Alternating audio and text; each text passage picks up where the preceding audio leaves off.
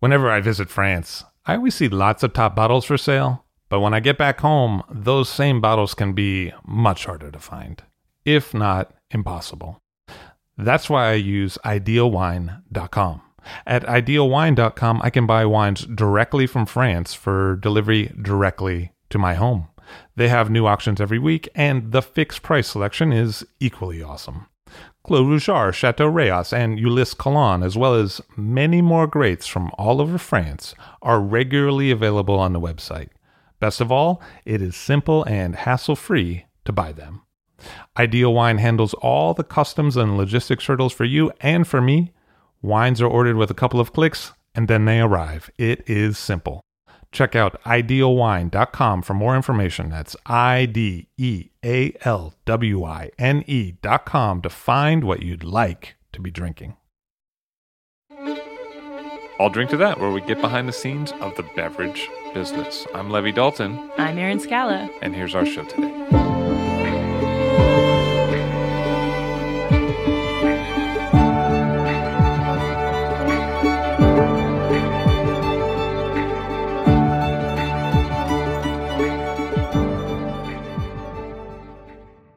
Michael Davis on the show of Hart Davis Hart. Hello, sir. How are you? I'm great, thanks. Nice to see you. Good to be here.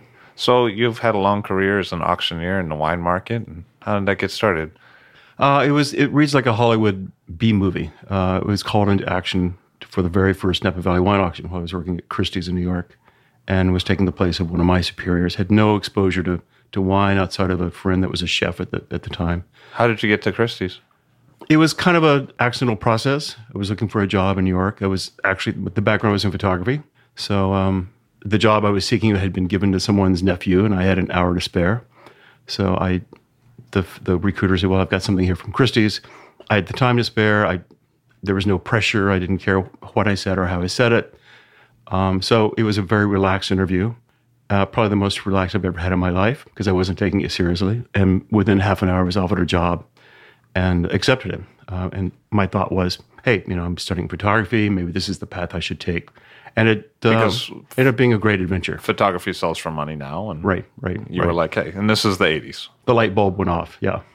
So uh, I, my first position was in the in the accounting division, and I would literally call people and, and get their money for a, a jewelry purchase or a Monet painting, and uh, that lasted luckily about ten days before I got bored and they sensed it. You had to remind people, hey, remember that big thing you got in your living room? yeah, yeah, yeah. We need you to yeah, pay exactly, that. exactly. but it was all it was a great experience all the way around to, to learn a little bit about a lot of different fields. And you were based in New York. Right, right. And Michael Broadbent was based in London. He was based in London. So, um, and I'd never met him, but we ended up at the Napa Valley wine auction together, and I was sort of thrown into the pit to help and spent the weekend with Michael Broadbent and Bob Mondavi and all these luminaries of the Napa Valley wine industry at that time. And this was the first Napa Valley. The very first one. And- it was a it was a test run all the way through. And it was kind of the brainchild of Bob Mondavi. Yes, and and Broadbent was very involved with the planning as well. But uh, it was you know it was a groundbreaking event, and uh, I worked. I think it was a, probably an eighteen hour day, and then into the day around the table of a, a serious wine collector in Napa Valley, and they were pouring wines right and left, and I was a little late because I had so much to do, but they were all anxious to hear my comments on the wines.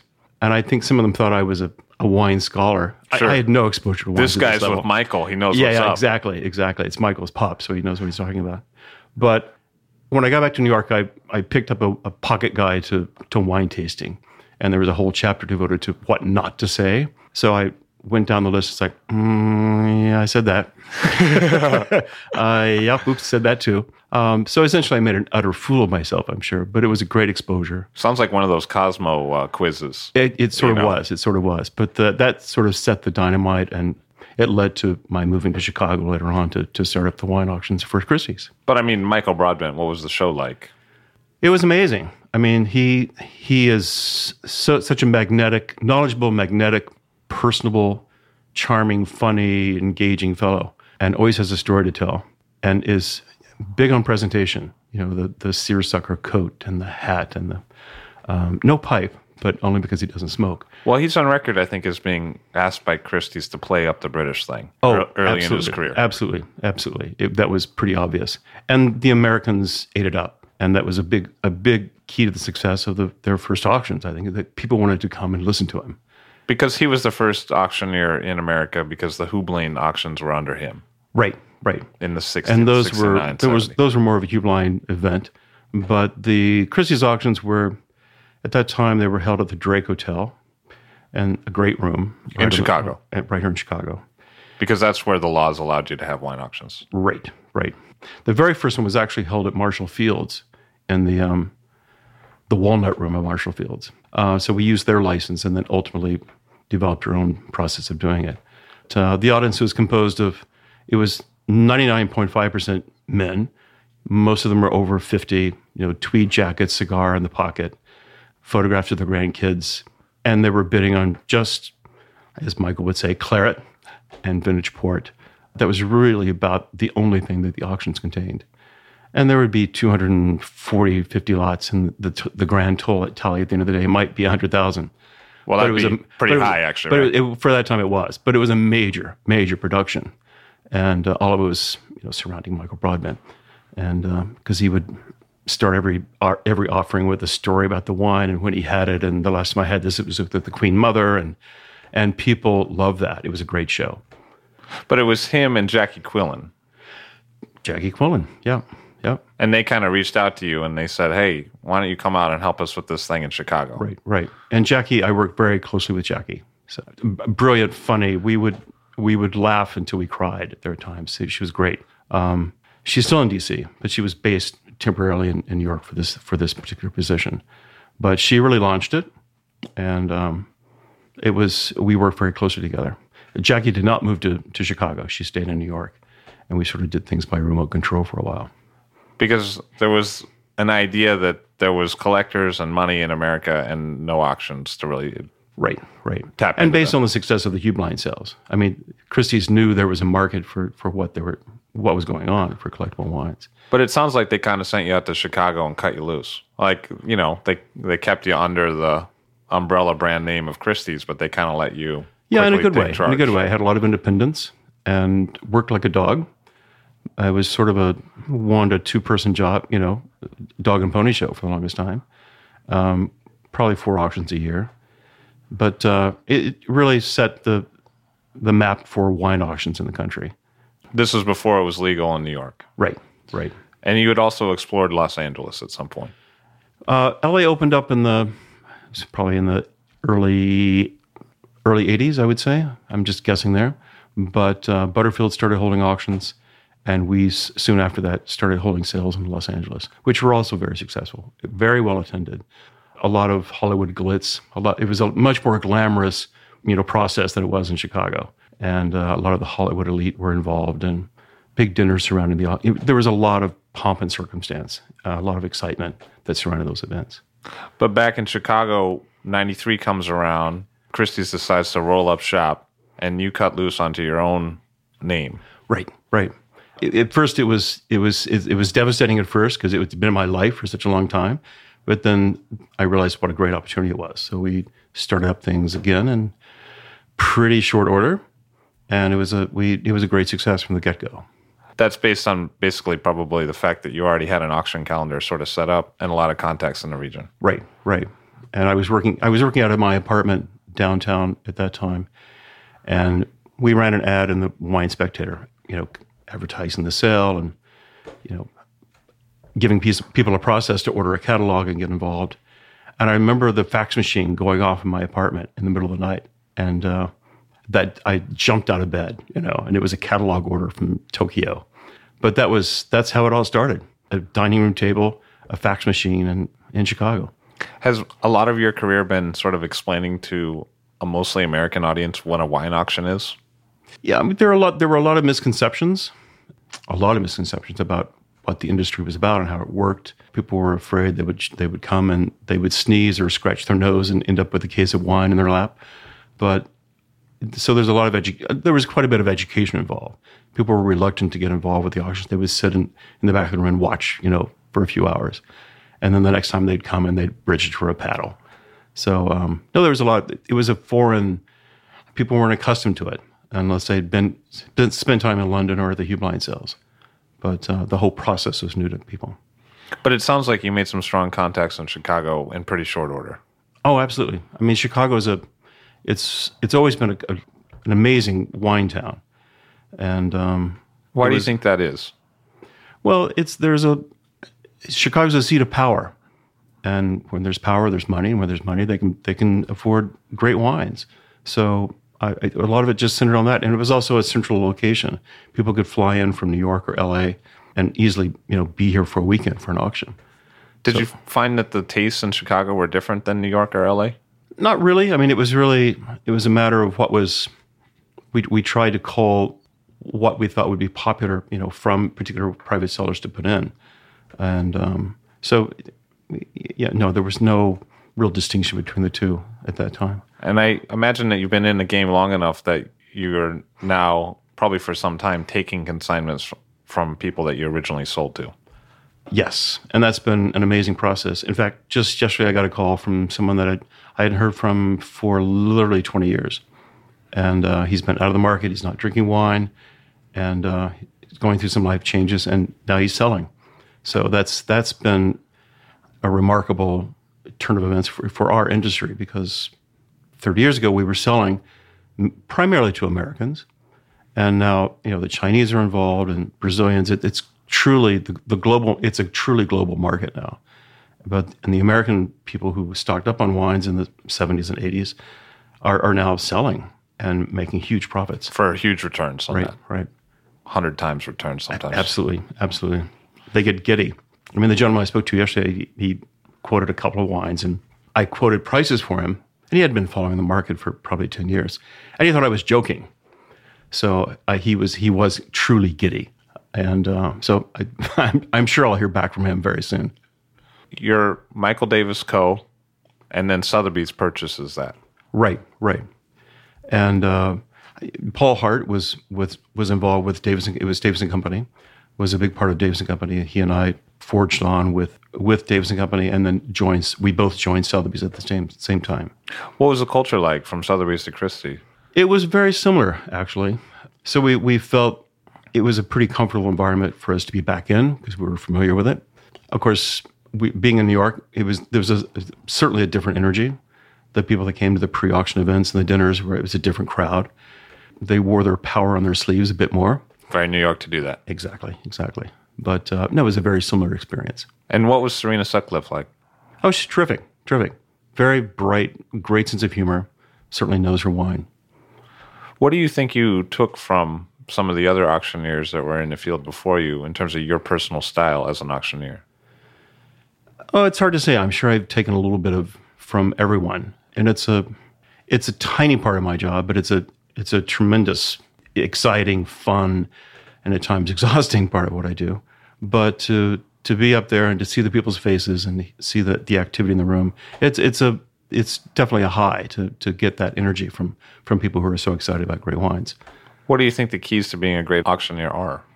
I think it just you just have to be attentive to what's going on in the room. You have to sort of know the people in the room, what they might be bidding on or what they might be interested in.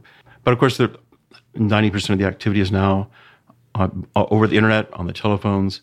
Uh, so you're you're always you have to just remain alert and be be willing to. You, you have to be you have to think on your feet and uh, be nimble with uh, with your calling. One of the companies that really did a lot of work in terms of live auction sales online was Hart Davis Hart. Right.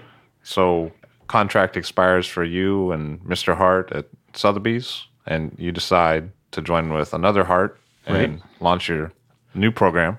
And how did that all come together? Well, Paul and I knew that we we wanted to continue in the business. It had been our lives for a long time, and we enjoyed it. We we had lots of contacts, uh, and it just felt right for us to move on and and continue what we were doing in Chicago. So I had known John. I knew John Hart before I even moved to Chicago, and uh, we had a great friendship. He had his ongoing business, and and and certainly close ties to a lot of prominent collectors in the country. So we scheduled a lunch with John and and uh, we very quickly agreed that we would join forces and and uh, amp up his retail business and also have auctions at the same time. And Paul and John are not related. No relation. they Spelled the same, way, but no relation. And in the beginning, with every press release, we would we would say, you know, paren, no relation, close paren, and then we stopped. Uh, but people were shocked; they just assumed it was father son, but no relation whatsoever. And he he uh, had a retail side that you integrated into the auction side. Right, right. And John had been in the business for years and years. Initially with Chicago Wine Company, and uh, he was one of the original partners. But he split off and started his own company at, at one point. Uh, but it was still very involved with rare wines with, with collectors all around the world. And when did it become apparent that this internet thing was really going to make a change in the auction world? When the Chinese bidders became active, that's when we really recognized the the the, the real, you know, potential there. It was explosive, and uh, the Chinese they were so focused on the auctions and they were spending so much money, all at the high end. I mean, for the for the longest time, they were focused on Lafite. So Lafite achieved prices that it may never achieve again. It was fueled almost exclusively by the Chinese market. But th- that's like 2011, right? Right, right. But I mean that the Chinese have become much more sophisticated. They, they're they've been exposed to to the rare wine market now and to and to great wine. So that has calmed. It's still a huge part of our business, but they're they're exploring other types of wines. They're they're not focused just on Lafite, but they're develop they're building huge cellars with some diversity. So it's filtered into Burgundies, even California wines, and certainly Bordeaux. Do you think that part of their quick evolution from it's only 2014 had to do with outside consultants from other countries or Everyone in the business wanted to be in, in China. Everyone wanted to set up shop. Everyone wanted to be to infiltrate the Chinese market uh, because they realized that there was strong, not, not just strong interest, but you know, deep pockets, real money? deep pockets. Yeah. and uh, there was there was a complete revolution in China in every possible way, economically and socially. So it was it sort of was part of the whole evolvement of China. Really, that people decided, you know, hey, I, I want to I want a you know a sports car. I want to live in this beautiful apartment, and I want a wine cellar. So it was it was a natural evolvement, and it, it's really transformed the business in a big way. But Hart Davis Hart seems to have made a conscious decision. I mean, you have a representative in Asia, but in general, you didn't make the big push into Hong Kong that some of the competitors based in New York did. Paul Hart and I learned from experience that it's if you don't centralize your operations, you beg for, for issues. So we realized that the, the most powerful way for us to operate would be to have, and literally, our offices are on top of the wines. If someone calls and has a question about a bottle, we can put them on hold and run down a few flights of stairs and, and pick up the phone again. That's a huge advantage for us. We, we didn't want to have different venues. It just it's it's expensive, it's inefficient, and it's naive to think that if, if someone in China wanted to bid that they Couldn't pick up the that phone they couldn't that. pick up the phone or engage with us online. Did you think that that was a handicap for for Christie's having multiple offices? No, I, th- I think it helped. It helped everyone for for some people to be there because it helped publicize the process. It helped people become aware of auctions and how easy it is to participate. But we quickly found that the Chinese they came to us, and um, in fact, we have an auction this weekend, and we have several people coming in from from Asia just for the sale. And it seems like the Brazil market has also matured quite quickly. yeah, there's always been a strong, very, very strong participation for Brazil, and and that's been amplified several times over in the past few years. And why do you think that is? Well, there's again, there's a lot of wealth in that country, and one of our one of our longtime employees, Alan Frischman, who is a one of our senior specialists, the senior specialist, married a Brazilian woman, speaks speaks Brazilian. He spends a lot of time in the area, and um, that- that's been a huge help for us. Because it's been not a small part of your sales. No, not at all. Not at all. I mean, we'll, we will almost always have at least a couple of Brazilians in the in the room, and probably a dozen or so bidding online during every auction. You're an auctioneer. Online happens. What does that mean for how you you style your presentation in the room? It has changed things. We have to. We've changed our cadence. We've changed the our entire approach to how we sell. You know, from the podium to accommodate the people online, and um, it's given the we hold the sales at at Tru, so we have to be out of there at a certain time because they have you know people coming in to, They to have dinner. dine. So um, we have to really manage our time carefully, and a lot of that has to do with how we how we budget our time to acknowledge and give due attention to the absentee bidders that are bidding not just online but also on the telephones. It's a huge part of what we do. So it, it looks like a, a you know a telethon. You know, we have a bank of phones with probably eight people, eight different people on telephones, and someone else monitoring the uh, the, the bids online. And that relationship with Tru has been long-standing. And at one point, Scott Tyree was hired by Hart Davis Hart. Yes. Was it important to pair with a luxurious restaurant in the area? Was that part of the overall approach in an important way?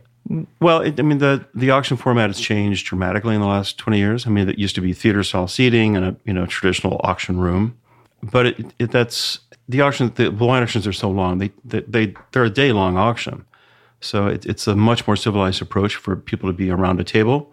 They have a place for their laptop. They have a place for their their shoulder bags, for their their copy of the New York Times, and the Wall Street Journal, whatever they they they travel with.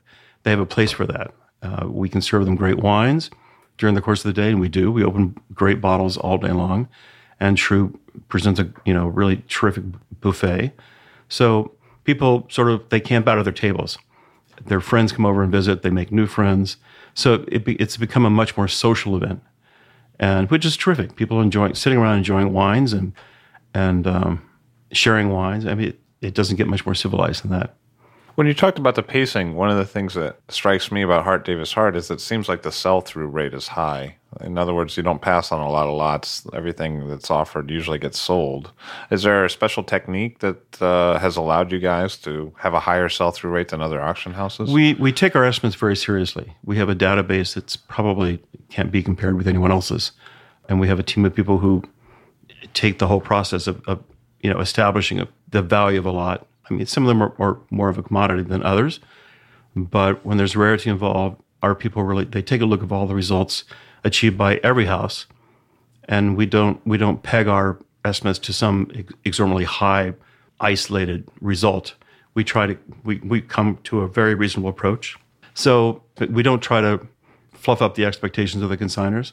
We try to be very realistic, and in fact, our our success rate is much higher than anyone else in the in the business because of that. So what you're saying is sometimes uh, someone goes a little nuts, bids extraordinarily high on a lot of wine, maybe for sentimental reasons, maybe for emotional reasons, maybe just out of chance, and that can become a, a benchmark reference point for a future auction from another house because they say, well, someone paid twenty thousand dollars for that case. And, and yes, and mind you, it takes time. two people to bring the price up like that. But you know, you, it takes common sense and, a, and an educated dart to come up with where we think the figures should be. We don't always get it right, but ninety nine percent of the time we do. But we don't we don't want to give anyone the an inflated picture of where their wines will be. But it's been a we have a tremendous success rate. so you'd rather sell the lot through than peg it at too high of a price and scare off potential buyers who don't want to bid. Exactly, exactly. And you know, people are selling for a reason. You know, they sometimes it's there's an urgent need for cash. Other times they're just taking advantage of the market. But it's our obligation to sell their wines. They don't So- necessarily want and we certainly back. want to get the highest possible price. But you don't always get that by publishing a very aggressive estimate. What do you get a high price from doing? I mean, what's a good way to build a higher price for an item of wine? Well, we spend a lot of time communicating with our clients. We, spend tremendous amount of time emailing and phoning and, and meeting with clients around the world. They've these people have become our friends. I mean, I've been doing this for decades. I won't say how many, but decades. And these people are personal friends. I, can say the same with Paul Hart and other John Hart and Nelson. We we have tremendous relationships, and um, we enjoy. We we enjoy working with them we know what they're looking for. We let them know if something, one of their favorite wines is coming up. It's all about building, nurturing the friendships, and it's more more that than thinking of it as a business. It's it's a relationship. It's a relationship foundation, and that's these people are our friends. And you have, in recent years, posted the highest domestic sales figures for America. Yes, And you think that's because you've really focused on this market while maybe others have looked more to Asia or? Well, I think we we we have a between you know, Paul and I and John, we, we have so many relationships on this continent already. So that I think that gave us a, a leg up to begin with. But we, we've also, we have people in Asia to, to monitor the market and develop it, nurture, nurture those relationships. So it's, uh, it's created a perfect storm and uh, one that, that's been very gratifying for us. Sometimes when people consign to auction, the auction house might say, well, these are the items we'll take, and these items are really not for auction.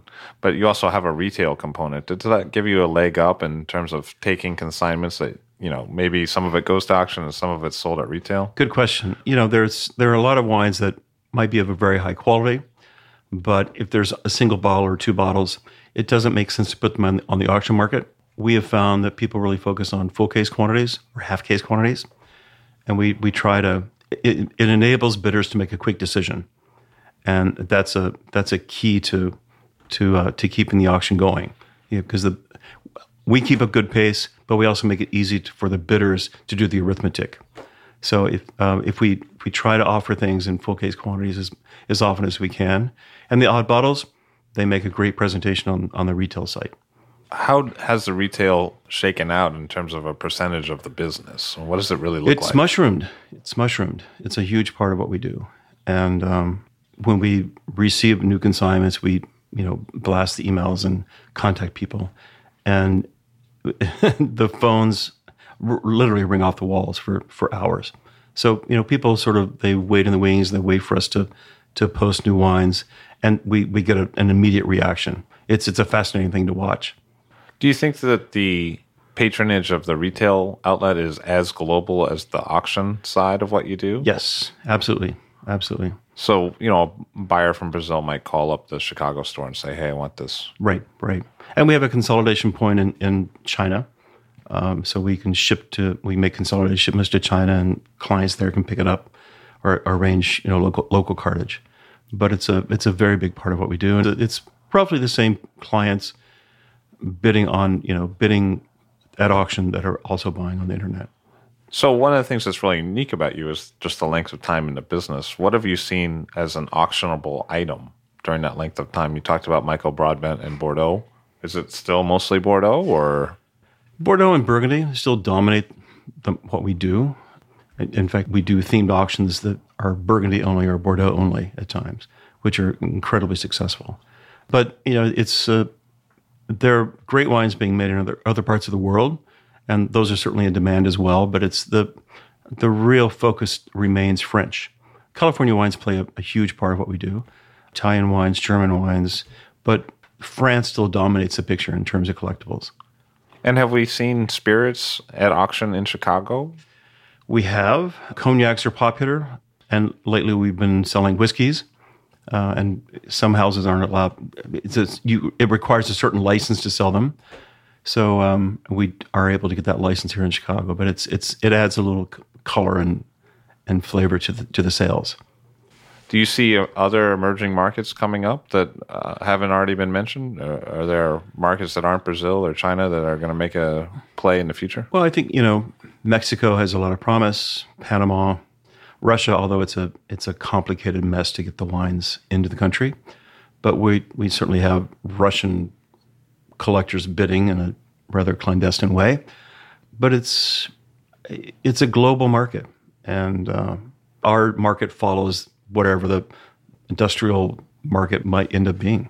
Outside of it becoming more an international consumer, has it become a younger consumer? Absolutely, absolutely. I mean, it, it was in the beginning. It was a room full of grandfathers, and now it's uh, there are times that we have to check people's IDs when they come in, which is great. It's a much more diversified crowd of bidders. Many more women are involved, which is gratifying, and um, no, it, it's it's ever changing, ever changing. Several languages languages are spoken in the cell room on any given Saturday, and we can usually find someone on the staff that can communicate directly. But it's it's certainly a much younger crowd than it once was. Have the price escalations surprised you over the course of your career?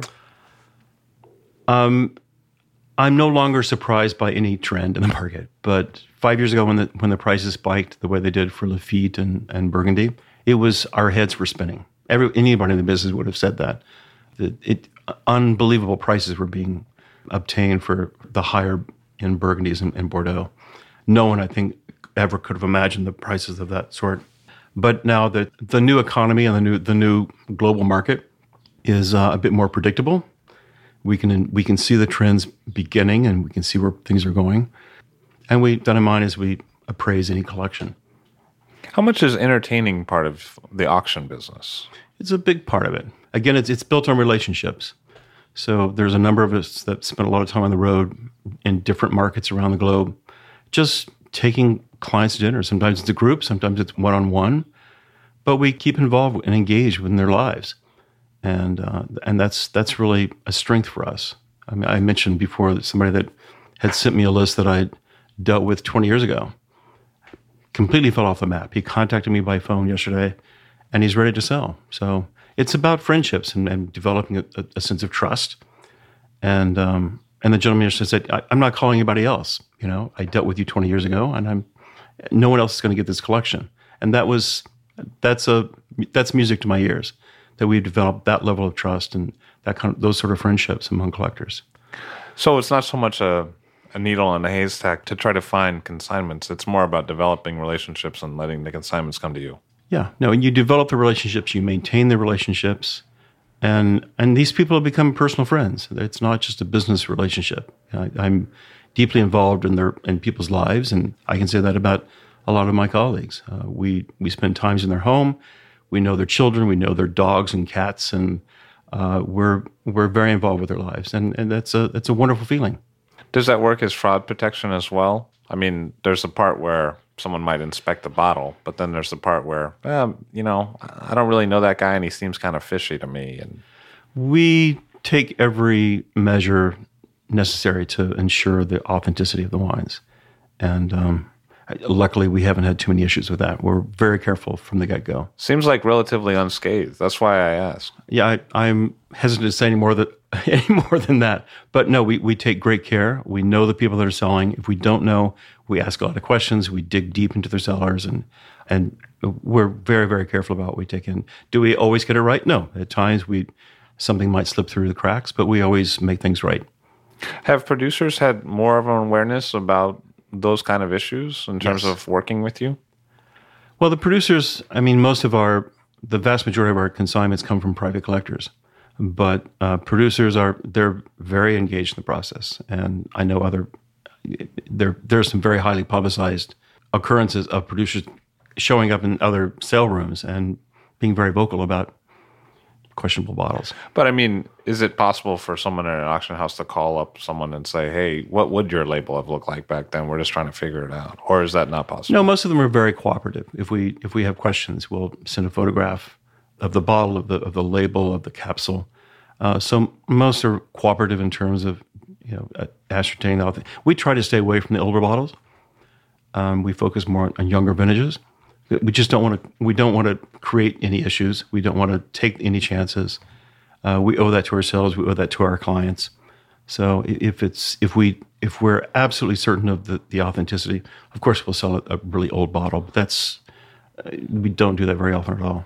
So if it looks too good to be true, it may be. Yes. Yeah. Yeah. You know, you have brought to you major collections like the Steve Verlin sale. What was that like, and why do you think that that didn't end up in a New York auctioneer's hands based on where he lived? Again, it was relationships. One of my colleagues was in New York and had dinner with, we all knew Steve from from Sotheby's. Uh, he was a big collector there and was always active in the sale room. So we all knew him. And um, when he passed away, one of our colleagues had dinner with, with his wife, developed a strong friendship, and it was it was she was very determined to, to come to us with with a, with a collection. What was it like marketing that sale? Because it was you know a pretty big deal. It was a very big deal. It helped put us on the map, and uh, it brought a lot of people to the fold that we'd never dealt with before. People from all over the world. And what other sales have been big for you? Well, since that sale, every we've had n- new bidders come in with with every auction, frankly. So that was a that was a watershed moment for us. Clearly, a watershed moment. We've had other you know tremendous sales. We had an auction earlier this year of a gentleman in, Houston, a great seller, full of phenomenal burgundies. That too was a, a high watermark for us. So we're Single owner sales, such as that, always attract a little more attention. They're a little more personal. There's a little more romance to the to the seller, so it always attracts a little more attention. We often hear about the hammer prices, and I feel like a lot of times auctions are judged by how high the hammer prices end up being and how many lots are sold. But I often wonder what the number of consigners and number of buyers really is. I mean, how many consigners and how many buyers does it really take to support a major auction house over 10 years? What's the actual number of buyers on the market? Boy, Is it in hundreds? Is it in it's in, thousands? it's in the it's in the I mean, of regular buyers. of regular buyers. It's in the hundreds. Um, in terms of consigners, the the the auction we have coming up this weekend has sixty consigners. Some are single case, some are multiple cases, hundred you know hundreds of cases. But it's um, that's it's hard to pinpoint you know a number like that. But certainly there are there are thousands of active collectors, but the ones that are regularly active that regularly would be in the hundreds. So even though it's it's a multi-million dollar market, it's really a hundred people, or I mean, hundreds of people, not you know millions of people. It would it would be safe to say thousands of people, but I mean not not everyone participates with every auction. It's it's it's a rotating, you know. We we deal with people who have very fast lives, and sometimes they can focus on, focus on an auction, other times they can't. But on a regular basis, hundreds of collectors participate. And who goes to pick up the wine? We very seldom get a list that's 100% accurate. They're always, you know, miscalculations or as like, oops, I forgot I drank that case. But um, we we typically, if it's a large collection, we'll we'll always send a team of people to the seller to oversee the packing process. If it's a collector we don't we've not dealt with before, we certainly want to be there to inspect the cellar and we get on our hands and knees looking for any bottles that are leaking or any sign of issues with the cellar. And oftentimes we'll reject wines. We'll reject entire cellars, even if they're worth hundreds of thousands of dollars. If, we don't, if we're not comfortable with the manner in which they've been stored, and we determine that by tasting the bottles. If we're not satisfied with how the wines were sourced, we just don't we don't knock on that door. So we don't we don't want to invite any issues or any chance of of selling wines that are out of condition. Do you think it's important to be a wine lover as well as a wine seller if you're going to be a good wine seller? Absolutely. I mean, it's. I think w- we all drink great wines along the way. Not every night, but I think having an appreciation of the wine helps helps us get excited about them. Helps us express that excitement. If we if we have something in house that we've all tasted, and uh, we have a huge collection of German wines in house right now, and they're absolutely they're lovely. They're wonderful to drink in the summer. So by tasting them, by having a, a tasting for the employees, it, it makes it much easier for us to sell them, to express just how exquisite the wines might be. When you have employees that come to you, do you have certain characteristics that you say that guy's probably good for auctions or that young lady would be great for retail? I mean, what's the characteristics of one side of the house to the other? You know, we all, it's a very integrated team. We don't, I don't think there's anyone that works exclusively with auctions or retail. It, it's very much a team effort. So we're, everyone's involved with every level of the business. And I think that's the only way to do it. We all need to know, you know the strengths and weaknesses of every system, and that way we can would improve the process along the way. How many auctioneers does it take to have an all day auction? I mean, how long can you go before you're like, ah, I don't think I can, you know, I need to sit down, have a glass of water? There, there was a there was a time in my life that I would do almost an entire auction all day long, with a brief break now and then, the right amount of coffee and and adrenaline. but we have now about five, I'd say five or six auctioneers. We rotate on a regular basis. It keeps people fresh, just keep the, the people in the room fresh too. If you hear the same voice drone on and on for six or eight hours, it's going to put people to sleep. So it, it keeps everyone alert. It keeps us fresh, and, and we keep things accurate that way. what advice do you give the younger auctioneers? Well, it's, it's all about paying attention. You know, ha- have eye contact, express yourself, take a personal approach, call a client by name, you know, let them know that we know they're there. But it's about it's a matter of paying attention, keeping a rhythm. We we don't have time. We, we're there for a compressed part of you know schedule because dinner is going to be served at Tru, and we know we have to clear out of the house at a certain time. So it's all about engaging with the people, developing eye contact, having a rhythm, keeping some levity in the process, and express some excitement. It's, it, it's a great process, and it's uh, the auctioneers always have the best seat in the house because they can see everyone's face and see every paddle in the air. So it's, it's a it's a invigorating position for us to take, and I we always encourage people to express that. You know, let people know that you're excited to be up there. Once you got going, was there a sense that this was going to be your career for 30 years? When I first set my toes in the business, it was I had no idea that it would be, you know, such a long career. And in fact, looking back, had anyone told me what I, you know, 40 years ago what I'd be doing for a living, I would have just laughed. But it's been it, the process itself. It, aside from being around great people and drinking great wines and and learning about them, it's the process that's so exciting. Developing the relationships, being in cellars that, and, and knowing that the the collectors have been working, building this collection for you know years and years and years, and it's getting involved with the people, uh, uh, the collectors that are selling. You, you have this, such a deep involvement with them. Sometimes it's for a month, sometimes it's for a week, sometimes you you finish the process and you hope you never see that person again. But more so than not, you develop these great relationships that endure. I've been dealing with the same people, some of them for 30 years. And uh, you get very involved with their lives, with their children, with their dogs, their cats. And um, it's a the, it's the process that is that keeps me going. It's the relationships that the have kept you in the game. The relationships, and the, you know the things you learn from different people, and and visiting their homes, and and seeing their cellars, seeing how they they experience wines, and and what a place the wine has in their own lives. I have great memories. You know, I deal with some of the people's sons and daughters who might still have a few bottles that their, their father had left, and that that it's always great to hear from them but the relationships have been enduring and and they've really enriched my life. It's constantly invigorating. Michael Davis, he's been excited to be up at the podium for several years now, and he continues to be at Hart Davis Hart in Chicago. Thank you very much. Thank you. Michael Davis of Hart Davis Hart. I'll Drink to That is hosted and produced by myself, Levi Dalton. Erin Scala has contributed original pieces. Editorial assistance has been provided by Bill Kimsey. The show music was performed and composed by Rob Moose and Thomas Bartlett. Show artwork by Alicia Tenoyan. T shirts, sweatshirts, coffee mugs, and so much more, including show stickers, notebooks, and even gift wrap, are available for sale if you check the show website, illdrinktothatpod.com. That's I L L drink to that D.com, which is the same place you'd go to sign up for our email list or to make one of the crucially important donations that help keep this show operating.